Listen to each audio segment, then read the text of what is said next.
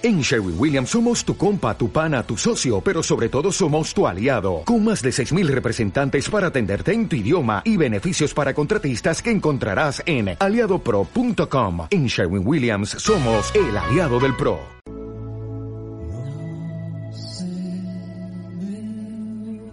No otra manera de en la con un beso por fusil con un beso por fusil. Primeras lecturas, un podcast con los textos más relevantes de la semana publicados en el sitio La Trinchera.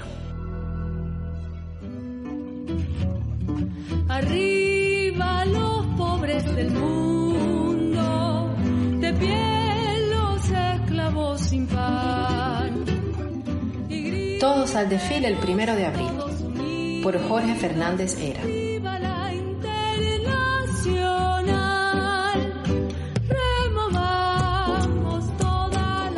La Central de Trabajadores de Cuba convoca al proletariado de la isla y a toda su prole a desfilar en cuadro no tan apretado en las principales plazas del país en saludo al primero de mayo, Día de los Trabajadores. Este año los festejos tendrán como motivación fundamental la lucha contra el COVID-19 y el lema que los presidirá será, con producción aumentaremos las defensas. Las secciones sindicales insistirán con sus colectivos laborales en la implementación de las normas sanitarias y servicios sanitarios que garanticen el menor grado de infestación posible, entre las que se destacan el lavado periódico de las manos y el uso del periódico en otras regiones del cuerpo. Dos cambios ha propuesto la Asociación Nacional de Innovadores y Racionalizadores, aprobados ambos por el comité organizador. Primero, por única vez será otra la letra del himno de los trabajadores cubanos. Por los altavoces se oirá una versión que reza. Primero de mayo, Día del Trabajo. No me des tu mano, trabajador. Desunidos todos, la tos con el codo, un nasobuco es lo mejor.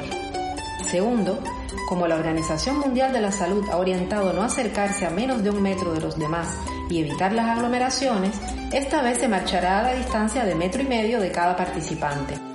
Para que puedan hacerlo todos los interesados, comenzará el desfile y se mantendrá ininterrumpidamente hasta un mes después, el próximo primero de abril.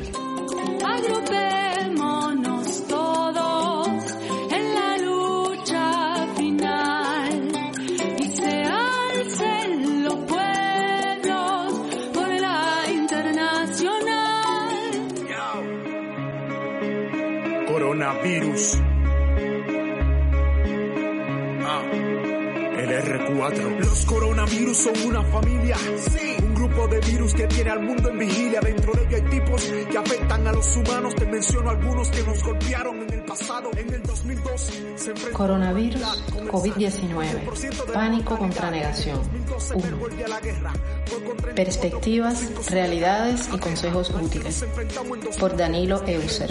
Es menos letal que los que dije anteriormente. Principalmente afecta las vías respiratorias, pero antes escuchen esta interesante historia. Realidad indiscutible. Las bacterias resistentes y las pandemias han sido y son una de las principales amenazas para la humanidad. También suelen ser un ejemplo de la ineficiencia y el diseño inapropiado de nuestros sistemas sociales existentes. Aclaración. Estas líneas no ofrecerán una descripción microbiológica ni epidemiológica del virus.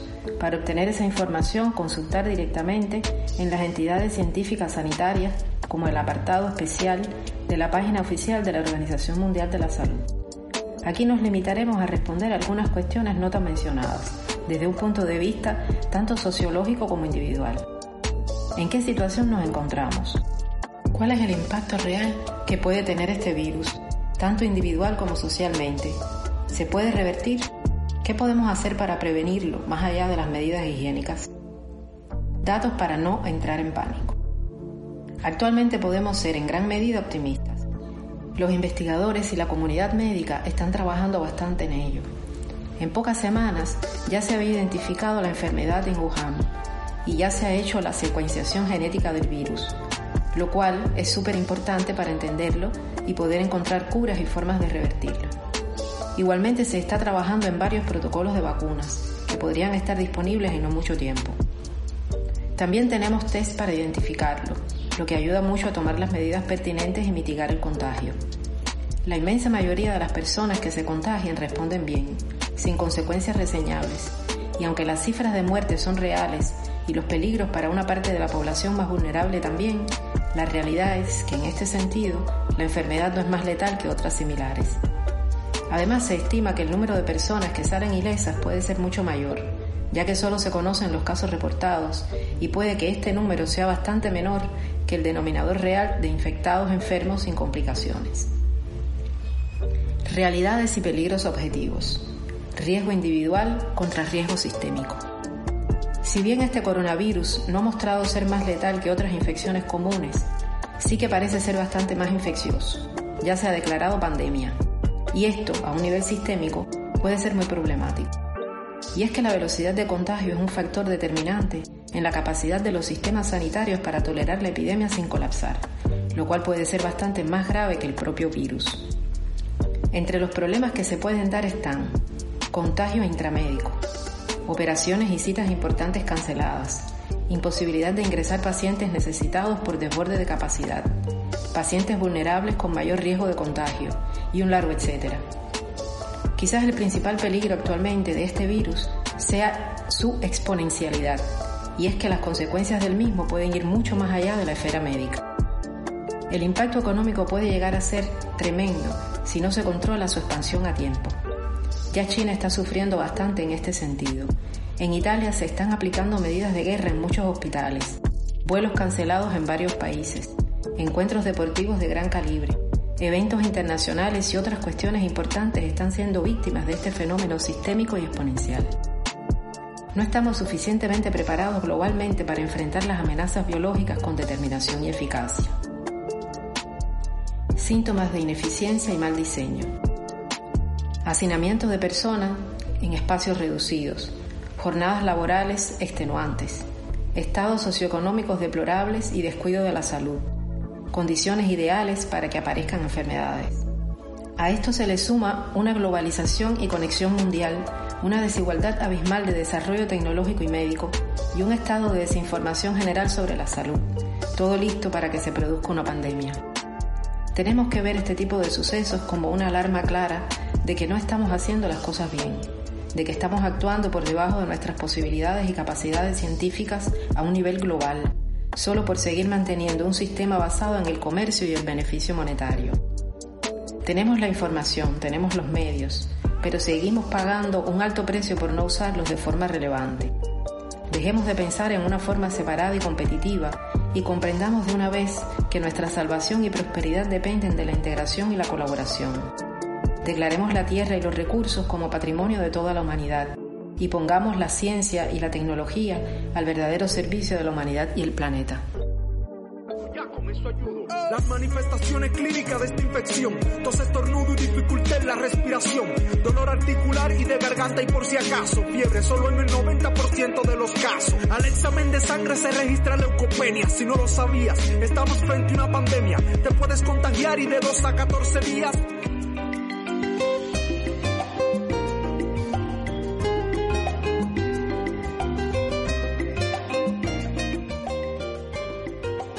representa a los cuentapropistas? Fernando Almeida Rodríguez.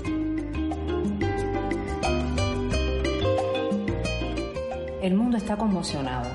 El COVID-19 se alza como la mayor tragedia y obstáculo de esta nueva década. La prensa, generando un aluvión de alertas, comienza a dar toques de queda, cerrar fronteras, cerrar negocios. Las personas comienzan a reaccionar con patrones dignos de pasajes de una película posapocalíptica. Las recomendaciones generales van desde medidas higiénicas personales a otras de naturaleza pública como la cuarentena, el aislamiento social y el cierre de negocios. De estas últimas opciones, la injustificada confianza del gobierno cubano ha dado al traste con la recomendación general del cierre de establecimientos públicos y privados, dígase de cuentapropistas. Aunque en otros lugares de la isla se ha procedido a dar órdenes más impositivas, al menos en el panorama de La Habana, se ha recomendado que se cierren negocios o en su defecto se tomen medidas higiénicas superiores en aras de evitar la difusión de la nueva pandemia global. La mejor opción ante el aumento de casos reportados, ya sea por fuentes públicas o por la suspicacia privada, es el cierre de negocios por parte de los cuentapropistas. Sin embargo, una preocupación común perturba a no pocos negocios. Varios amigos me han inquirido por la cuestión de que, si bien se recomienda y conmina al cierre temporal de los negocios, les preocupa el hecho de que aún sin trabajar tienen que seguir pagando tributos a la ONAT, incurriendo en sensibles pérdidas a costa de un enriquecimiento indebido por parte de la administración pública. Y es que luego de varias consultas a los medios de prensa oficiales no les ha interesado la resolución o llamamiento alguno respecto a la posibilidad de suspensión de pagos durante el tiempo en que no se trabaje. Para algunos cuentapropistas y para mí, resulta indignante que por el sacrificio de sus ingresos y sus medios de vida en función del bien común, resulten todos amonestados con tener que seguir pagando tributos. La cuestión ha quedado invisibilizada en un país donde el cuentapropista, figura mercantil al que no se le otorga ningún tipo de garantías y casi ninguna protección, no es de extrañar que sea conveniente, entre la fobia y la confusión, que el Estado siga extrayendo una ganancia de aquellos negocios de facto cerrados. Se ha evadido exprofeso las cláusulas de la ley que pueden servir para evitar el desfalco, aún existiendo opciones. El marco del Decreto Ley 356 de 2018 en materia de actividad por cuenta propia está exento de referencia alguna al tema. Su principal objetivo es el ordenamiento y control administrativo de la cuestión. Es preciso dirigirse a normas más específicas al respecto y en este caso a la Resolución 103 de 2019 del Ministerio de Trabajo y Seguridad Social. En el texto del artículo 24 de dicha norma establece que el trabajador que se encuentre impedido de ejercer su actividad puede solicitar por escrito a la entidad que emite la autorización el otorgamiento de una suspensión temporal de su realización. La suspensión temporal de la licencia no implica la cancelación, sino una moratoria en el ejercicio de la misma, lo cual es consustancial con el cese temporal de los pagos de los impuestos que por el ejercicio de la actividad debe pagar a la Oficina Nacional de Administración Tributaria. Además de las grandes prerrogativas que posee la Administración para determinar los destinos de la licencia y de su titular, esta opción es a instancia de parte, es decir, que es promovida por el titular de la licencia por escrito. El asunto está en las causales que establece la resolución. Son pocas y poco flexibles. Pareciera que se tratan más de causales para una licencia sin sueldo en lugar de facilidades para un empresario mercantil.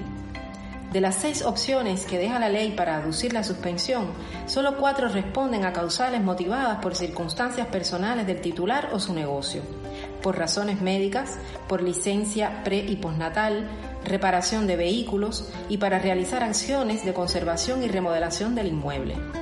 Ninguna de estas opciones provee un marco suficientemente preciso para este tipo de situaciones, pero son las cartas que tenemos y hemos de jugarlas adecuadamente. Una vez más, la norma jurídica referente a la actividad cuentapropista en su renuente negativa a reconocer el estatus de actor económico mercantil intrínseca a tal actividad no solo priva de garantías a los titulares de licencias, sino que los limita en su posibilidad de ser actores socioeconómicos. En medio de esta crisis sanitaria mundial, no se encuentra ninguna cláusula por la cual ellos puedan esgrimir la posibilidad de suspender el ejercicio de sus negocios por fines públicos. Y no se trata de que deba ser marco de la ley tan casuista, el problema es que se contempla todo como trámites donde el único sujeto que se vislumbra es un empleador genérico de una fuerza de trabajo genérica. Subsiste una especie de relación feudo-vasallática entre los trabajadores cuentapropistas y el Estado cubano. No tienen derechos sino permisos, licencias, trámites y control, mucho control. En este tipo de circunstancias, en las que un sujeto mercantil de facto decide ponerse en función del bien público y personal a través del cierre de su negocio, en la mayoría de casos el único sustento económico del titular y su familia, lo mínimo que puede hacer una administración que no premia este comportamiento consciente es protegerlo. Pero en lugar de eso, jugando con el conocido silencio y el miedo a la pérdida de las licencias, se prefiere seguir cobrando las mesadas de personas económicamente exhaustas.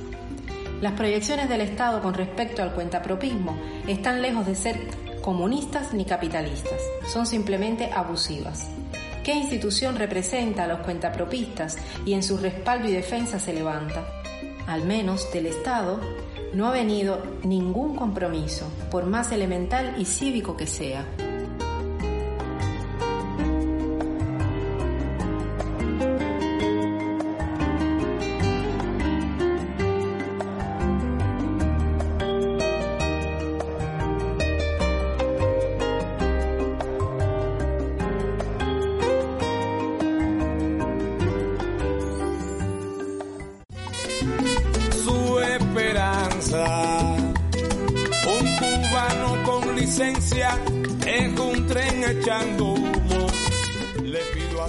El silencio se ha roto. Por Fernando Almeida Rodríguez. de uno en uno. Cubano, abre tus puertas y tus ventanas. Buenas noticias. A raíz de la mesa redonda del día 20 de marzo, el gobierno cubano ha hecho el anuncio de una serie de medidas en aras de enfrentar más adecuadamente el coronavirus. Mis criterios sobre estas serán expuestos en otro artículo. De momento, dado que algunas están referidas expresamente al cuentapropista y a la cuestión tributaria, asunto que recientísimamente comentaba por este medio, me parece meritorio centrarme en este particular. Felicidades.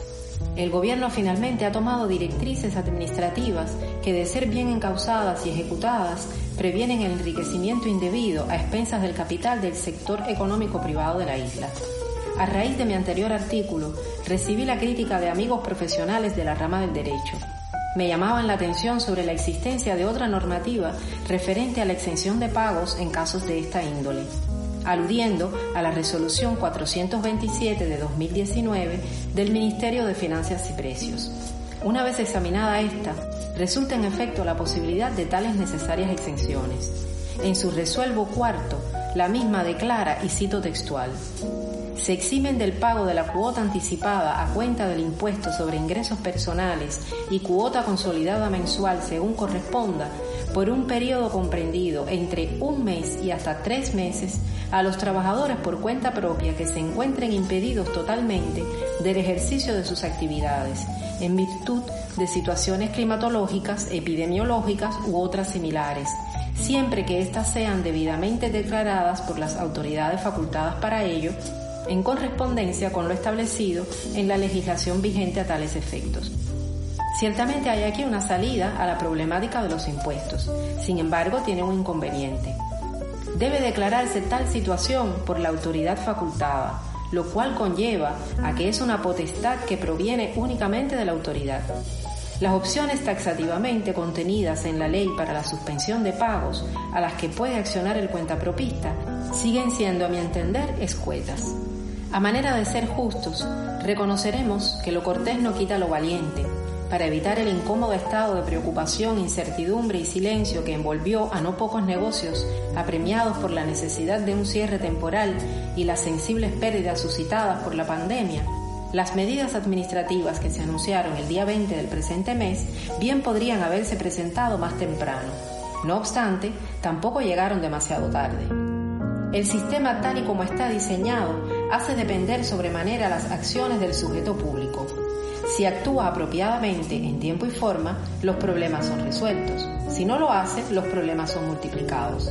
Hoy la gobernanza actuó como se podría esperar de una administración responsable, lo cual con el historial de nuestro país es de loar. Tampoco vivimos una crisis epidemiológica de estas proporciones todos los días. Quizás el mayor problema no fuera la inexistencia o inaplicación de normas protectoras, sino el silencio incómodo por parte de las instancias administrativas pertinentes. Si algo ha de imputarse seriamente, ha sido la ausencia hasta ayer en los medios públicos, la invisibilización de las mismas. Esta problemática, una vez más coyuntural, ha sido solventada, pero no nos durmamos en los laureles.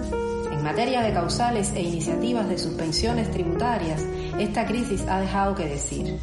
Y no nos refiramos a otras cuestiones más medulares como la no diferenciación del capital mercantil y el privado de los cuentapropistas y todo lo que eso conlleva. Por el momento, para el sector cuentapropista, el obstáculo de naturaleza impositivo ha sido despejado y un sendero menos accidentado abierto. Para beneficio del sector privado, el silencio se ha roto.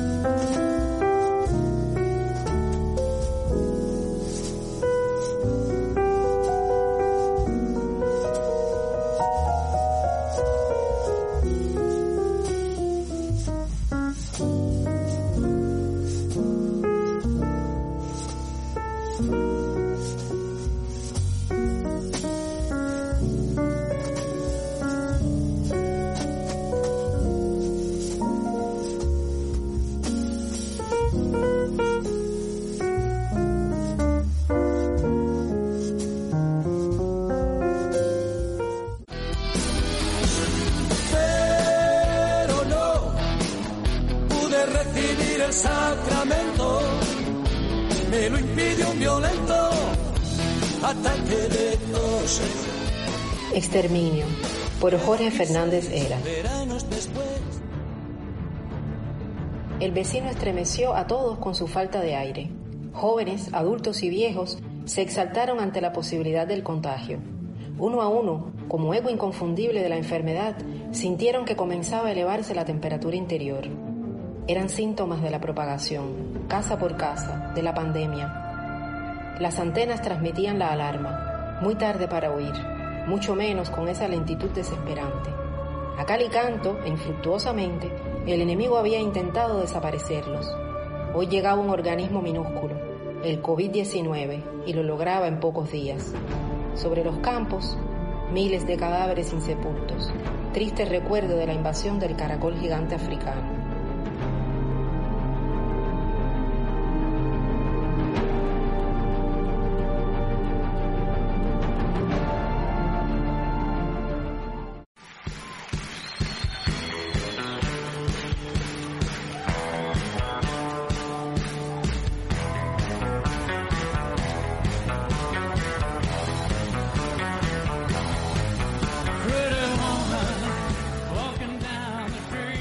Emancipada por E. Roca.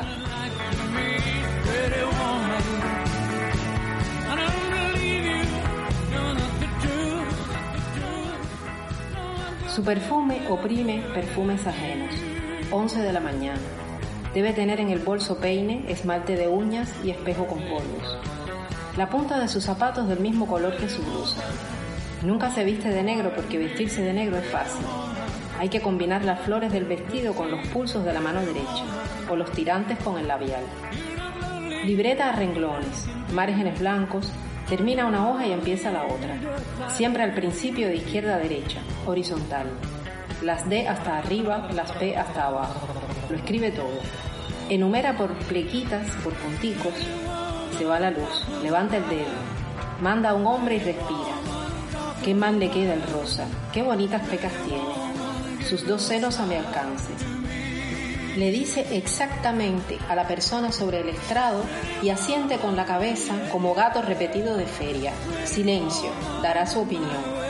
A ver, yo pienso que todos y todas...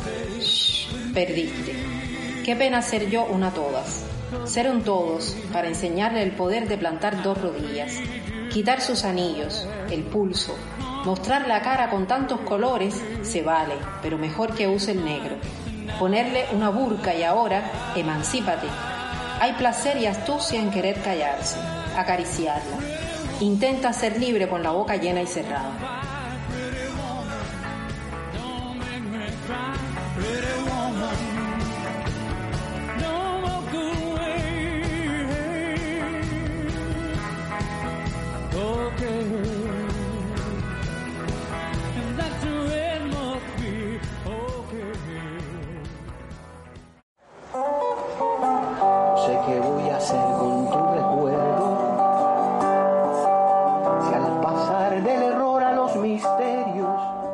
Nasobuco Falible, por Jorge Fernández Era. Se ha hablado en estos días de los intentos de quebrar la identidad nacional en las redes sociales y las nuevas plataformas digitales de comunicación. Nada de las acciones que se hacen para impedirlo. Dicen muy poco de la solidez de argumentos de sus ejecutores, que no hacen más que legitimar a los que desde la única posibilidad de manifestarse en Internet expresan sus puntos de vista sobre una realidad contradictoria y necesariamente cambiante. Lejos de promover espacios de discusión, el Estado monopoliza los medios y ofrece visiones sesgadas del día a día del acontecer nacional.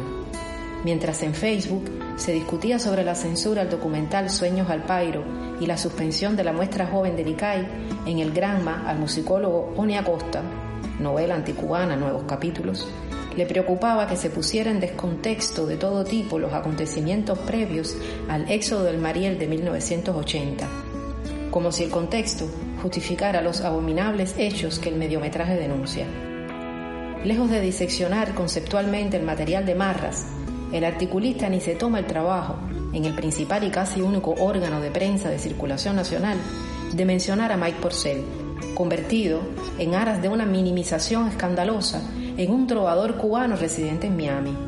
Vaya, que a los nueve años de destierro interior a que se obligó al músico, imposición criminal en cualquier contexto, Oni agrega el de la invisibilidad total. Tampoco menciona por su nombre a Luis Manuel Otero Alcántara, a quien acusa de realizar performance usando vergonzosamente como trapo y no como atuendo a la bandera nacional, acción penada según las leyes cubanas.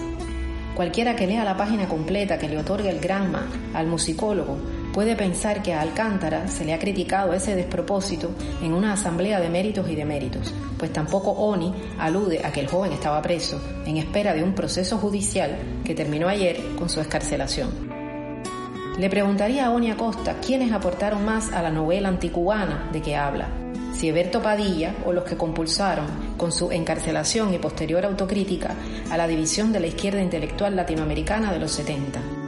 Si los parametrados o los parametradores de la era gris de la cultura cubana, si los que abogan porque no se repitan violaciones que no hablan a favor de un proyecto social humanista, o los que con censura y cárcel estirpan el derecho a la opinión.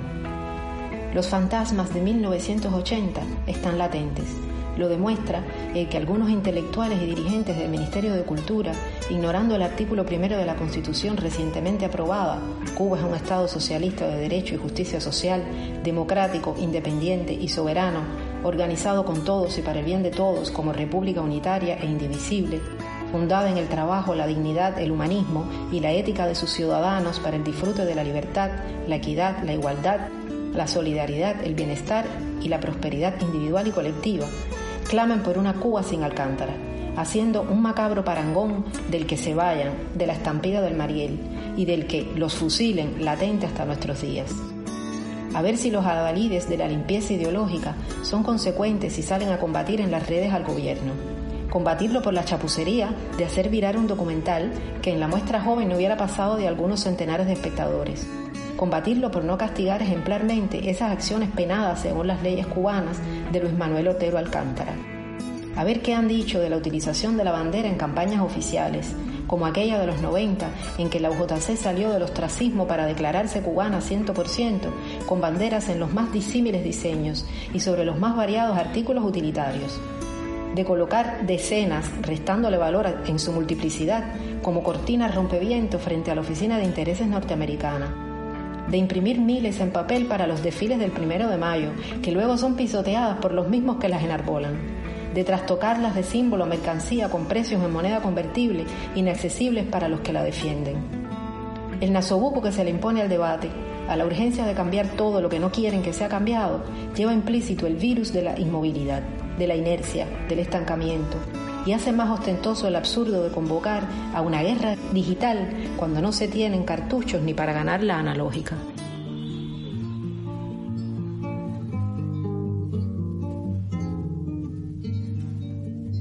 Si tu sed, rompiendo las distancias, se confunde andando con mi sed, y tu aliento se alza hasta tocar el sol en busca de una nueva flor. Mike Porcel y la Iglesia de los Desterrados, por Julio Pernus.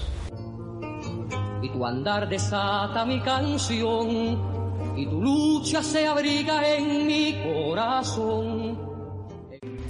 En realidad yo no conocía nada sobre el trovador cubano Mike Porcel hasta que algún decisor censuró de la muestra de cine joven del ICAI el documental sobre su vida titulado Sueños al Pairo, de los realizadores José Luis Aparicio y Fernando Fraguera, lo que convirtió en viral su historia.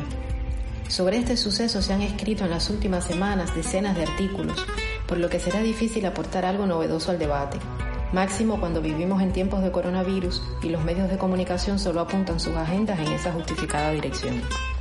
Ahora, no he visto ningún escrito que analice el rol de la Iglesia Católica dentro de la narrativa de Sueños al Pairo, pues el mismo Mike Porcel ha confesado en la obra que siendo víctima de una condena al ostracismo en nuestro país por su deseo de emigrar, solo pudo conseguir el sustento de su familia y ejercer su vocación como músico en espacios eclesiales. Allí, en nuestros templos, nunca se le cerró la puerta a él ni a nadie por sus posiciones ideológicas, pues Dios no responde solamente a un tipo determinado de preferencia política, sino que gusta de querer a todos sus hijos sin importar el color social con que se vistan. Cuando algunos pasadólogos han acusado al clero católico de guardar un silencio cómplice con respecto a las injusticias históricas, salen a relucir anécdotas como las de Porcel, que de no ser por este censurado documental hubiera quedado enterrada en el silencio del corazón del párroco de San Francisco de Padua, en esa década de los 80, con tantas historias eclesiales por contar. Incluso, a decir del destacado músico Amaury Pérez, cuando varios amigos se alejaron de Mike por miedo a cualquier tipo de parametración, la iglesia no lo hizo, poniendo por delante de los miedos propios del contexto la humanidad de su misión, siendo un hospital de campaña para los desterrados, diría el Papa Francisco, en medio de nuestra isla.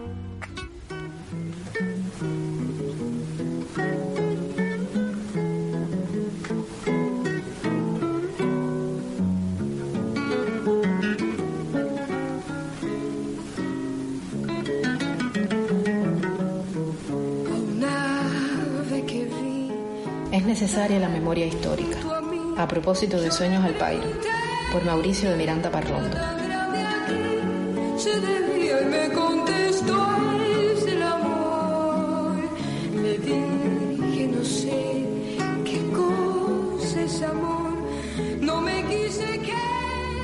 El. El documental de los jóvenes realizadores José Luis Aparicio y Fernando Fraguela nos devolvió la figura de Mike Porcel, a quienes por una u otra razón le habíamos perdido la pista.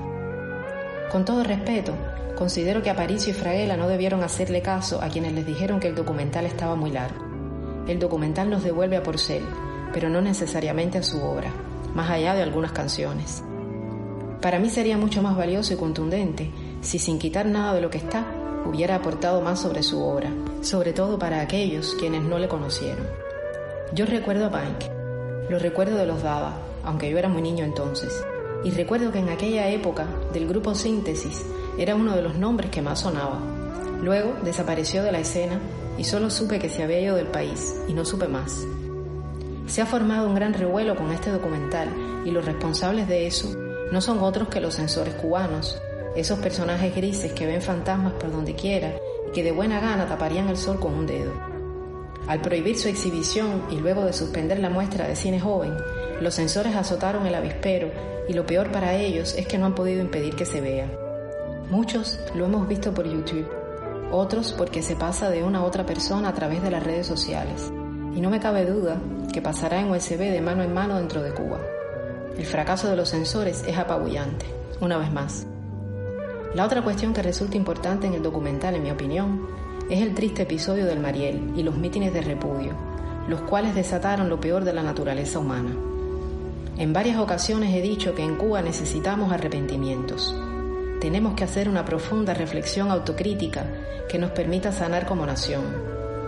El Mariel fue una muestra más de la promoción y la permisibilidad autorizada por las más altas autoridades políticas del país del odio como mecanismo para dividir a la nación entre buenos y malos, entre ustedes y nosotros, lo que implicó no solo la negación del otro, sino la represión sobre el otro.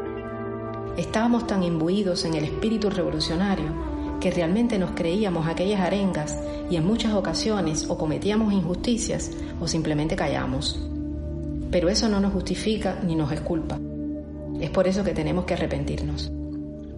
Yo creía en la revolución. Aún sigo creyendo en los valores que la inspiraron en sus orígenes, aunque para mí, digan lo que digan y quienes lo digan, ya no es una revolución. Y además todo lo que ocurre está muy lejos de esos ideales por los que lucharon y se sacrificaron mis padres y muchos de su generación y de las siguientes.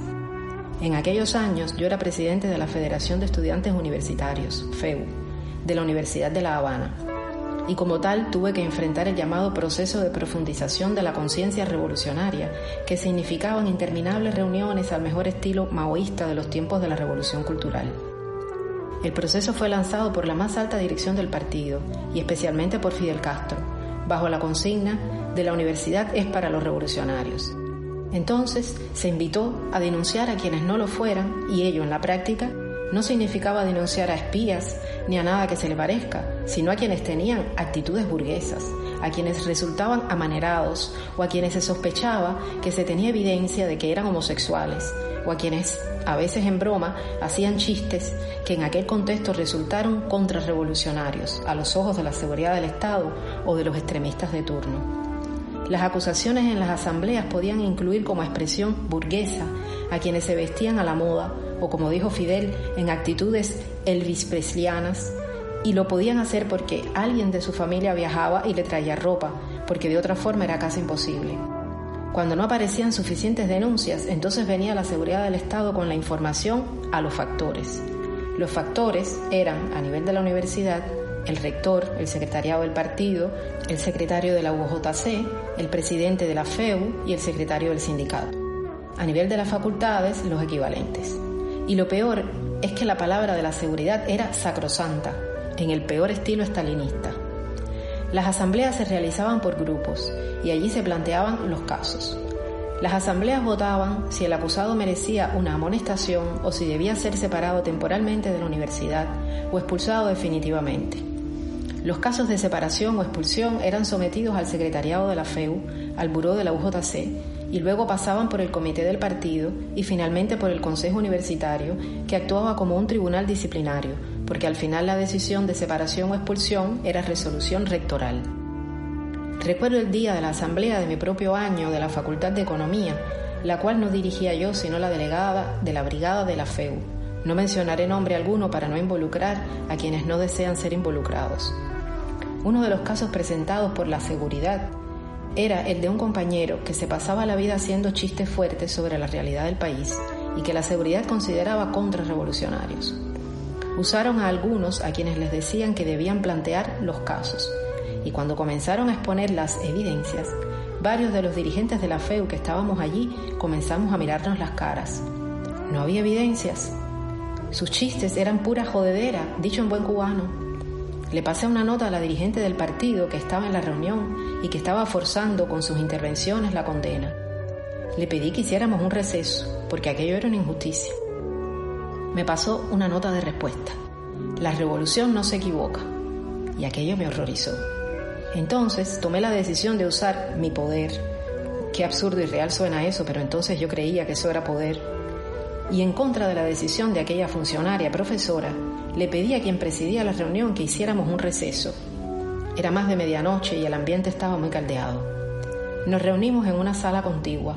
Los dirigentes de la FEU de la universidad y la facultad que estábamos presentes, junto a la miembro del buró del partido que quería que se sancionara al compañero a toda costa, porque la revolución nunca se equivoca.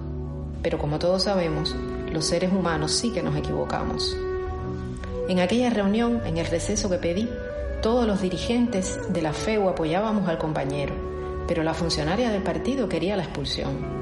Y cuando me di cuenta de que no había un consenso, le dije, bueno, estas asambleas las dirige la FEU y los dirigentes de la FEU no creemos que fulano sea un contrarrevolucionario, así es que se queda en la universidad y se desestime esta acusación.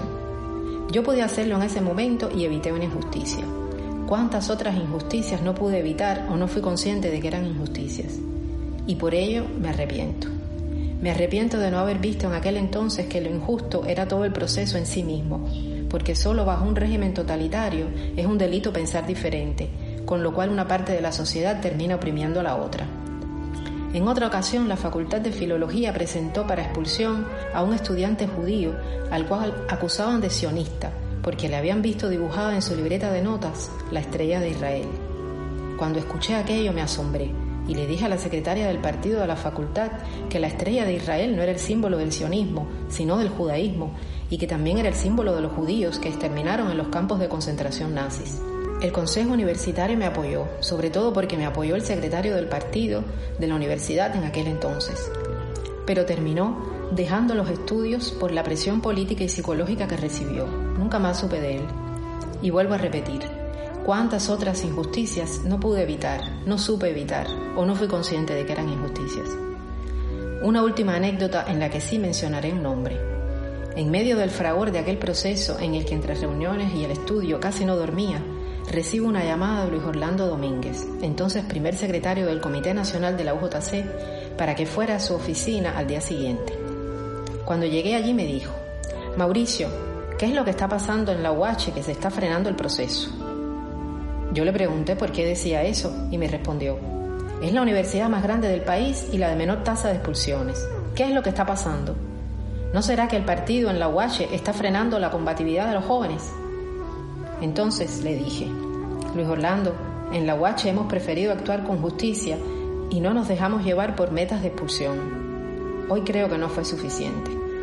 Luis Orlando me dijo que si el partido, la juventud y la FEU de la UH no eran capaces de cumplir con la tarea de la revolución, entonces actuarían la UJC y la FEU nacionales. Ese día le dije que si él consideraba que yo no era la persona adecuada para dirigir la FEU de la UH, había sido electo por votación de la mayor parte del estudiantado de la UH, que me destituyeran. Luego supe que Luis Orlando quería cobrar una vieja disputa con el entonces secretariado del partido de la UH y quiso usarme en esa vendetta. Pero no lo consiguió y tampoco consiguió poner a la UH en la picota.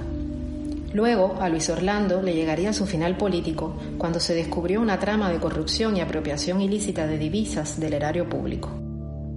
Cuando veo a Fidel en el documental hablando en la plaza y diciendo no los queremos, no los necesitamos, siento un profundo dolor por mi nación, por el odio que esas palabras expresan. Cuando recuerdo las bochornosas escenas de los mítines de repudio o los momentos del proceso de profundización que vino después, siento un profundo dolor por nuestro país. Cuando veo a las turbas actuales, siento un profundo dolor por nuestro país y por el daño antropológico que se le ha causado a la nación completa. Tenemos que sanar como nación. Tenemos que arrepentirnos por lo que hayamos hecho mal, aunque entonces no fuéramos conscientes de ello.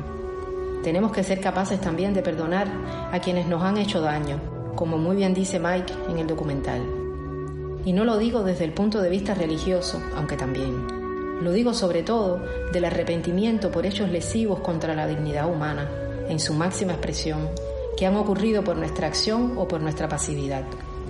Y también coincido con Mike en que no debemos olvidar, porque es necesaria la memoria histórica, para evitar que acontecimientos vergonzosos como aquellos se repitan y para que las jóvenes generaciones sean capaces de construir un mejor país. Y tu andar desata mi canción y tu lucha se abriga en mi corazón en una sola voz. Tendremos sueños que tejerle al mar, la mansa estrella de la libertad y aquella flor que hay que encontrar más allá donde el verso será la paz que crece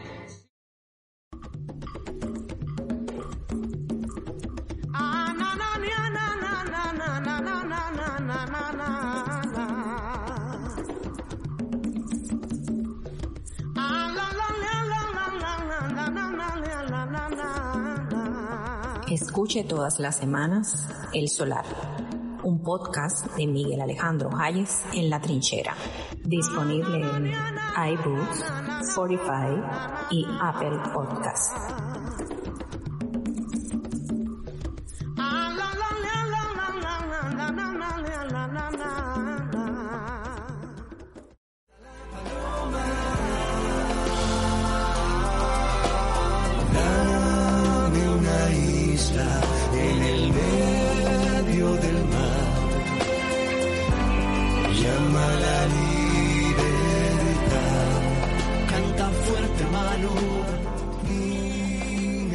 Los Fundamentos Humanos de la Libertad, por José Gabriel Barrenechea.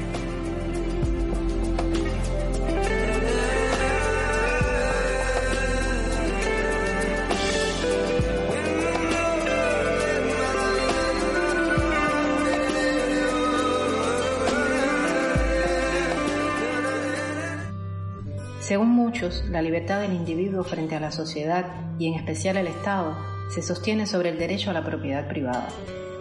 Es el interés de las amplias clases medias propietarias en la conservación de la libertad que les da la autonomía económica, el principal sostén de las poliarquías modernas o lo que equívocamente llamamos regímenes democráticos.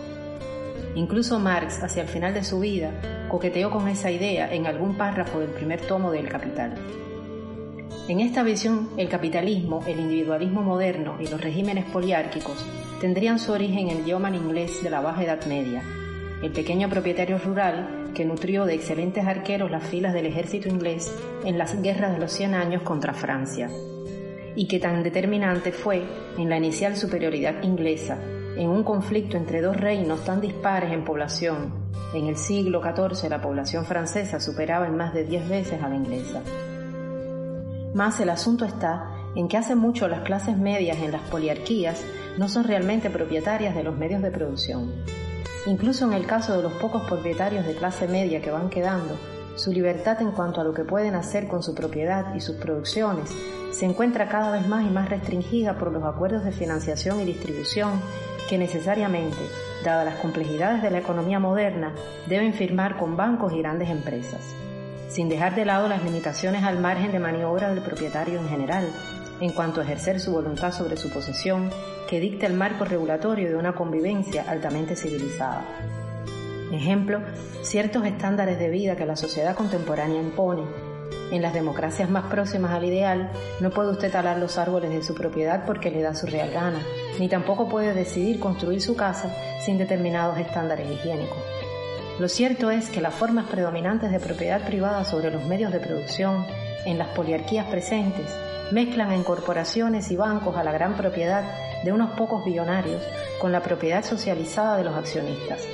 Y la tendencia a la concentración de la propiedad, a su administración por formas cada vez más socializadas, como sin dudas ocurre en las corporaciones, a la vez que a la disposición real de la clase media de los medios de producción, parece ser algo inevitable, incluso en el futuro no inmediato. Al menos así, no se renuncia a la eficiencia económica como principal interés. Estas constataciones de lo que hoy ocurre, sin embargo, no han llevado a los proponentes a la fundamentación de la libertad sobre la propiedad privada a preguntarse si las llamadas democracias contemporáneas realmente aún hoy se conservan sociedades libres. Pero ¿cómo es entonces que justifican la incuestionable persistencia de cierto nivel de libertades modernas capitalistas en este escenario en que la amplia autonomía económica, que supuestamente fue la que permitió el proceso de individuación, es cada vez más un sueño y menos una posibilidad? en que las clases medias viven no de sus propias producciones, sino de vender su fuerza de trabajo físico o su creatividad intelectual. Las libertades para los proponentes de su fundamentación en la propiedad sobreviven gracias a un malabar sofístico. Han ampliado el rango de los tipos de propiedad que promueven la libertad más allá de aquellos que sirven de manera directa a la actividad productiva, o sea, de los que generan autonomía económica. En fin, han sustituido a la autonomía productora como base del régimen de libertades por la autonomía de consumo, al ideal jeffersoniano de una sociedad de productores libres por el ideal de una sociedad dividida en unidades familiares, que desde una pequeña propiedad, la mayor parte de las veces no propia, rentada o hipotecada a los bancos, consumen gracias al dinero que logran obtener sus individuos productivos de vender su fuerza de trabajo o su creatividad en el mercado de mano de obra. Obsérvese la diferencia. En el primer caso el individuo asiste al mercado a vender, en el segundo a venderse. Ya de por sí la dirección de esta transformación nos habla de una disminución del grado de libertad real. El recurso, por cierto, nace de la voluntad de sobrevivencia del sistema capitalista, dado que a pesar de lo que digan los críticos, el capitalismo no puede vivir sin cierto grado mínimo de libertad individual.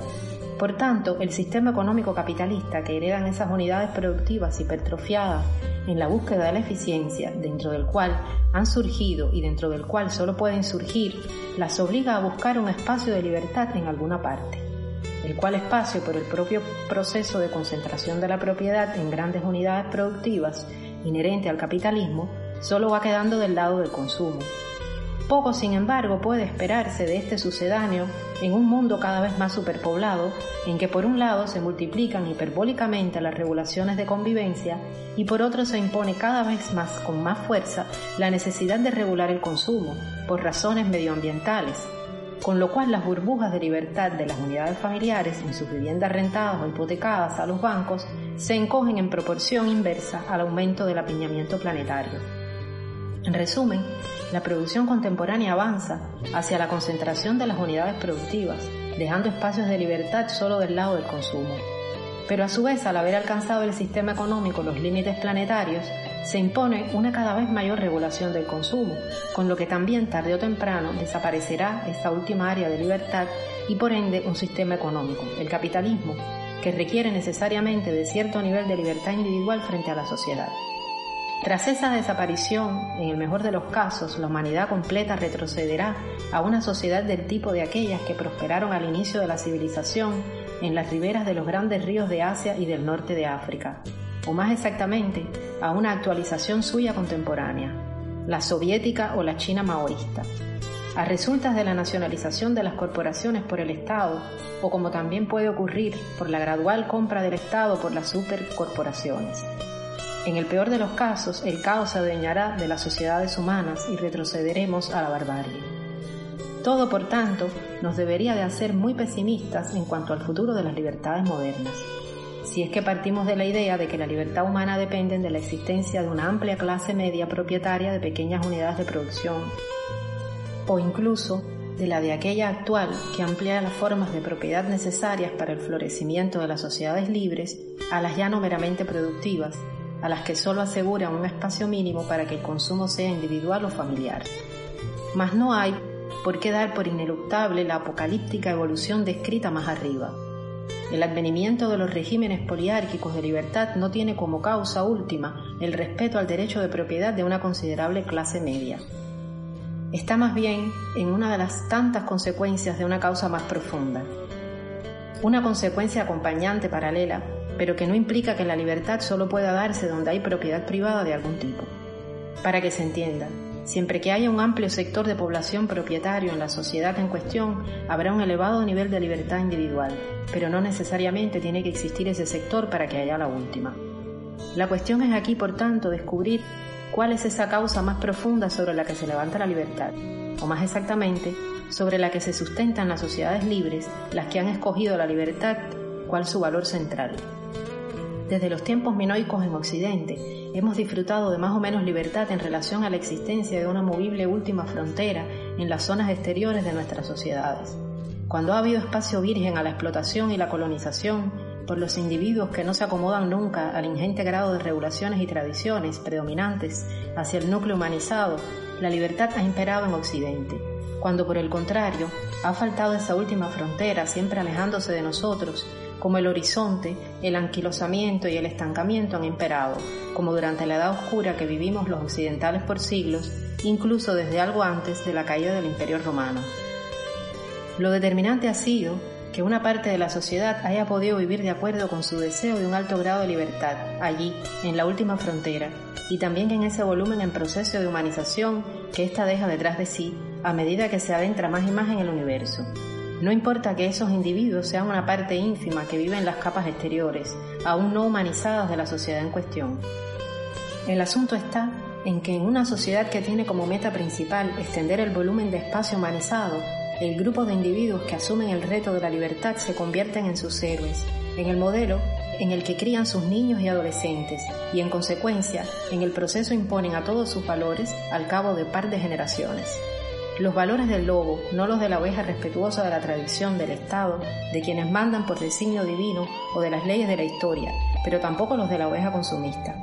Los del único y verdadero hombre, el libre, ese que nunca podrá vivir a gusto ni conseguir integrarse y prosperar en el núcleo de la sociedad, asfixiante de tantas tradiciones y regulaciones, de tantas costumbres y maneras habituales y sancionadas por la opinión común de vivir la vida, recargadas de jerarquías a las que integrarse disciplinadamente, y en que medran como peces en el agua los burócratas, los policías políticos, pero también los asalariados, los corredores de bolsa los académicos, por sobre todo en economía.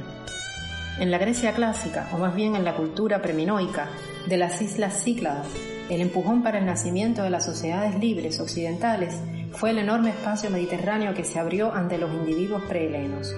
En la modernidad es primero los mares y costas de todo un planeta, cuya realidad supera en mucho las más desbocadas fantasías de los hombres del medioevo. Espacio que les es abierto a Occidente por un puñado de navegantes portugueses, vascos y genoveses. Después, entre los viajes de Cook y la conquista del Polo Sur por Amundsen, hay una segunda oleada en que los occidentales se abren las enormes superficies interiores de todos los continentes, más allá de la muy humanizada Europa. Es por cierto en esos espacios nuevos que quedan atrás a medida que la última frontera se mueve por el planeta, pero en que todavía el proceso de humanización es muy incipiente, que los hombres pueden hacerse de una verdadera propiedad privada. Una propiedad por entero suya, que regentar como les vengan ganas, por encima de las ingentes regulaciones y tradiciones en el núcleo de una sociedad que todavía está muy lejos, hacia el este, como para inmiscuirse en la vida privada de los pioneros. Es en esos espacios que surgirá un arquetipo, el texano, o por qué no, el yeoman, ya que puede muy bien considerarse que la Inglaterra de los siglos XI, XII y XIII no es más que la última frontera, o el espacio que queda detrás de ella, abierto a los pioneros, del núcleo muy humanizado de la sociedad feudal francesa. Pero ¿por qué no siempre que ha habido espacio abierto ante una civilización, la libertad se ha convertido en su valor central? O incluso ¿por qué muchas veces no se ha dado el impulso a ocuparse ese espacio? ¿Por qué entre los helenos floreció la libertad como no ocurrió nunca entre los fenicios, o más cerca de nuestro tiempo? ¿Por qué ella se convierte en el valor central para los americanos del norte y no para los del sur? Hay que admitir que con el espacio frente a la civilización en cuestión debe coincidir una mentalidad que le permita a la civilización en cuestión aprovecharlo, y de una cierta manera.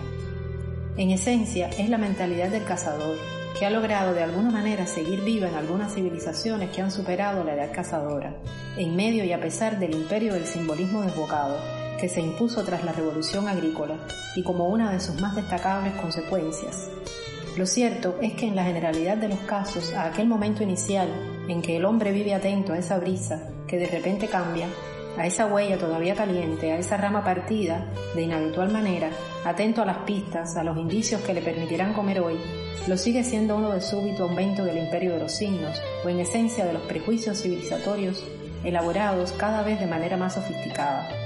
Hay un primer momento en que el hombre, sin muchos más contertulios humanos a su alrededor de los que le rodean a cualquier lobo en su vida salvaje, vive por sobre todo consciente del medio que lo rodea, en el cual se ve obligado a mantener su atención a la casa de regularidades, con el menor bagaje de prejuicios que puedan nublar su plásticamente de cazador y por tanto dificultar su capacidad para alimentarse. A este lo sigue un segundo, sobre todo en los grandes estados agrícolas de las riberas de los grandes ríos, en que los campesinos, los escribas, los sacerdotes y los reyes viven todos por sobre todo un orbe humano, en el que el signo desplaza el indicio. Son los tiempos de la magia, de lo semejante que engendra lo semejante, pero también aquellos en que la escritura deja de ser un instrumento del hombre para adquirir un poder mágico sobre el hombre. Observemos que para el cazador que vive en ese primer momento, encontrar la verdad es un asunto muy suyo, vital, y en que a menor número de prejuicios heredados mejor. Solo basta con el deseo de alimentarse y una mente lo más abierta y menos prejuiciada posible. Sin embargo, para el civilizado que medre en alguno de los primeros estados agrícolas de la ribera de los grandes ríos, la verdad es algo consensuado por sus antepasados. Claro, puede darse ese lujo de desconectarse de la verdadera realidad en un medio en que las cosechas crecen con una regularidad nunca antes vista. Ahora, ¿cómo ha logrado saltar por sobre milenios esa mentalidad del cazador hasta llegar intacta al heleno? ¿Cómo ha logrado mantenerse viva, al menos lo suficiente, para que al enfrentarse a los signos del heleno, dotado todavía con ella, permanezca lo suficientemente abierto de mente para no dejarse embrujar con el poder de lo simbólico y a su vez usar ese enorme poder en la exploración de la realidad? Tuvo que ver con un conjunto de circunstancias que confesamos no dominar al detalle Probablemente haya sido la feliz coincidencia de que cierto pueblo todavía vivo mentalmente en la edad de la casa ocupase las islas Cícladas al mismo tiempo en que acababan de dar un enorme salto tecnológico a la era de los signos luego de entrar en contacto con las protocivilizaciones de la creciente fértil. En esas coincidentes circunstancias, el irse a vivir a unas islas frente a la multiplicidad de costas que cierran el mar Egeo, que no aseguraban alimentación y agua más que para unos pocos, casi tan pocos como en el tiempo de las manadas humanas cazadoras, algo tan diferente de lo que ya comenzaba a suceder en las masivas sociedades establecidas en las riberas de los grandes ríos próximos, aseguró que el cazador reconvertido en navegante siguiera vivo en ellos, en un tiempo en que los signos consensuados por los ancestros encerraban a otros hombres en un orbe artificial. Por tanto, la curiosidad de esos flamantes isleños por los indicios por la naturaleza que enfrenta el individuo en solitario continuó muy viva, mientras que la de los hombres de los nacientes estados de cultivadores se anquilosaba a medida que no era la exploración personal de tu circunstancia de vida lo establecido, sino la sumisión a la voluntad de los ancestros, manifestada a través de los signos no entendidos como herramientas para la búsqueda de la verdad, sino que transformados en moles de piedra en que para siempre se imponía la única verdad, la de los ya muertos. Si ocurrió así, que es lo más probable, el instante temporal en que comenzaron a ser ocupadas las siglas señalaría de manera exacta aquel en que nació en las costas del Egeo la civilización occidental. Pero lo importante es que ese conjunto de coincidencias que concurren en las islas griegas desde el tercer milenio antes de Cristo tendrán dos consecuencias fundamentales en el surgimiento, por primera vez en la historia humana, de una civilización que tiene como su valor central a un signo muy particular, el de la libertad. La primera es que mantiene vivo en el heleno el espíritu original del hombre, cuya natural reacción ante un espacio abierto es lanzarse al mismo, para en él poner a prueba su capacidad de buscar su propia verdad, sea más vital, sin el peso de los prejuicios. La segunda, un tanto más compleja y de más perdurable trascendencia, es que a ese hombre que en solitario se enfrenta a la búsqueda de la verdad le permite traer del orbe humano que encapsula al hombre de las civilizaciones ribereñas la idea de las leyes fuertes, las de aplicación universal. O sea, le permite adaptar el concepto de las leyes que rigen la comunidad humana y que han sido consensuadas por los antepasados, Dios es el antepasado para antonomasia, al afuera no humano al que se enfrenta en solitario. Esto al hombre no adormecido por el sugestivo poder de lo simbólico, le dará una herramienta en la búsqueda de la verdad en extremo potente, al punto de que el dotado de ella podrá ya no solo aprovechar la regularidad actual, sino atreverse a regularizar al mundo, humanizarlo, ya que ese mundo es así entendido como gobernado por un conjunto de reglas accesibles a la razón humana, no mediante el aprendizaje disciplinado de lo dicho por los ancestros, sino mediante la investigación de los indicios. Investigación que se somete a discusión en el ágora, pero que en esencia es individual y cuya defensa de sus resultados es también individual. Es en esencia la idea que milenios después escribirá John Locke, la de que Dios le ha dejado al mundo en bruto al hombre para que éste, al hacer uso de la chispa de creatividad divina que ha sido puesta en él, pueda transformarlo en un jardín agradable a los ojos del Creador. Idea llevada al extremo poco después cuando con el deísmo Dios termine definitivamente convertido de un todopoderoso antepasado en un conjunto de leyes universales abstractas. Conjuntos de ideas que, sin embargo, en forma más definida ya estaban presentes en el ideario básico heleno desde al menos medio milenio antes del supuesto nacimiento de Cristo. En última instancia, como hemos dicho, el gran logro de los pueblos del Egeo es que al mantener vivo al cazador, al hombre original, tras el surgimiento de la civilización agrícola, logran hacer de los signos lo que realmente son, herramientas para la búsqueda de la verdad en esferas de la realidad, que ya no les son tan inmediatas y tangibles a nuestros sentidos. En el proceso inventarán un nuevo signo, el más importante de todos, el que es capaz de devolverles a los demás signos su justo sentido, el que les quita esa función de huecos en la tierra, dejados atrás por los ancestros, para que los hombres del presente consigan esconder sus cabezas de la realidad vital, el signo de la libertad. La libertad, por tanto, no es más que una provisión suficiente de espacio para vivir a mi manera, sin la presión excesiva, aplastante para la creatividad de la sociedad de la que formó parte. Pero a la vez es más que eso, ya que como hemos visto, esa provisión de espacio no está disponible hacia el área central civilizada de esa sociedad, a menos que para algunos individuos no baste nunca con la allí disponible. Es por tanto la libertad por sobre todo esa ansia que me lleva a perseguir infatigablemente la línea del horizonte, que me arrastra a la búsqueda de espacio para vivir mi vida lo más independiente posible. Es un ansia imposible de encerrar, porque incluso cuando ese espacio no existe, ella me lleva ya no solo a difundirme por los espacios abiertos a mi capacidad tecnológica actual, esos que puedo conquistar con solo echarme a andar, sino a hacer progresar el profeso, en un esfuerzo común con mis camaradas, esa capacidad para conseguir elevarme a los que ahora quedan más allá de nuestro acceso. Debemos aquí hacer una parte para poner en guardia contra ciertas esperanzas infundadas que nacen de ese carácter de mentalidad, de ese sentido cultural que la libertad sin duda tiene. Como ansia suya, ella termina por perderse también.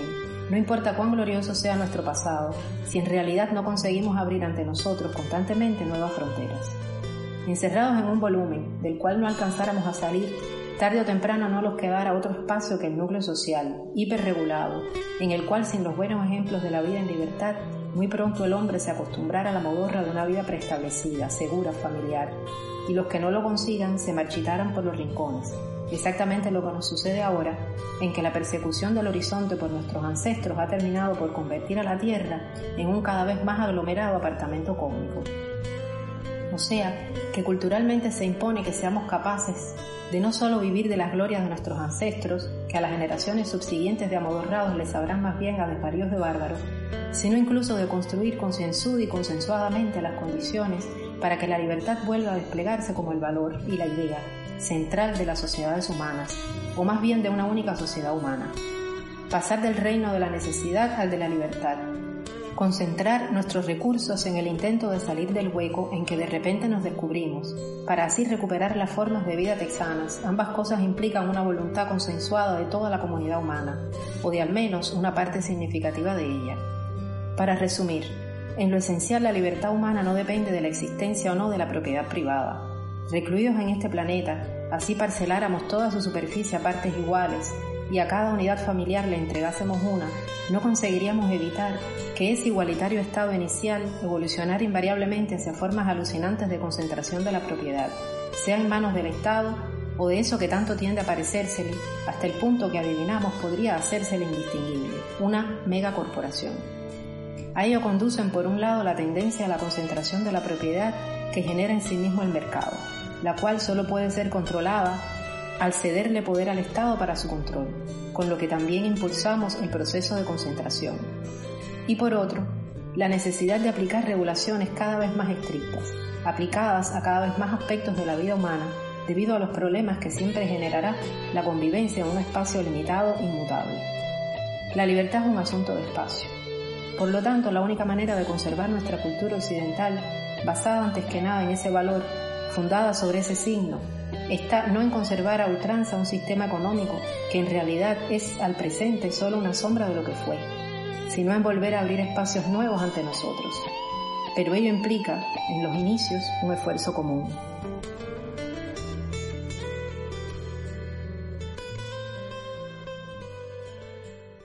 Primeras Lecturas, un podcast con los textos más relevantes de la semana publicados en el sitio La Trinchera.